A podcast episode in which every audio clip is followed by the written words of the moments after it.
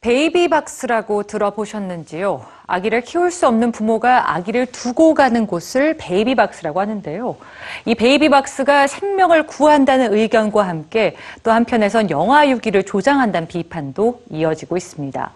해외에선 이 베이비박스를 어떻게 바라보고 있을까요? 뉴스G에서 확인해 보시죠. 서울의 한 교회에 설치돼 있는 베이비박스. 아기를 키우지 못하는 부모가 아기를 두고 가는 곳입니다. 2009년 설치된 이래 지금까지 천여 명의 아기들이 이곳에 들어왔는데요.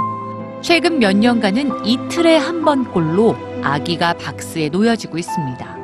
대부분 미혼모의 아기입니다. 경제적인 문제 또는 사회의 편견과 차별 때문에 부모는 아기와 이별을 택해야만 했습니다. 베이비박스는 과거 중세 시대 이탈리아에도 존재했습니다. 생명을 살리기 위해 특별히 제작된 성당 창문은 통로가 있어서 아기를 키울 수 없는 엄마가 아기를 두고 가도록 했죠.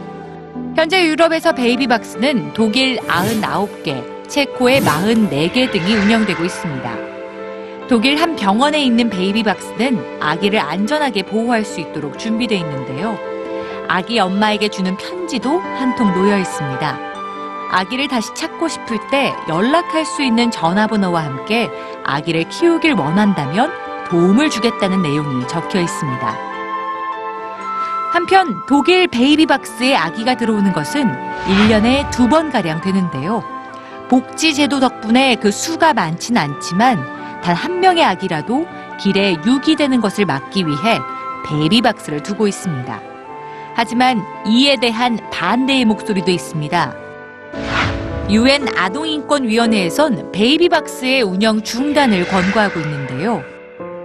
모든 아동은 자신의 생물학적 부모가 누구인지 알고 부모에게 양육받을 권리가 있는데 이 권리에 위배된다고 주장합니다. 작년 9월 러시아에선 베이비박스 설치를 금지하는 법안이 의회에 제출되기도 했습니다. 아기를 쉽게 유기하는 환경을 제공한다는 게 그 이유였습니다. 베이비박스가 생명을 보호하기 위한 것인지 아니면 아동 유기의 수단인지 앞으로도 그 논란은 계속될 것 같은데요. 하지만 무엇보다 가장 중요한 건 갓 태어난 아기를 두고 아무도 모르게 돌아서야 하는 엄마들의 어려운 상황을 이해하고 합리적인 대처 방안을 마련하는 것 아닐까요?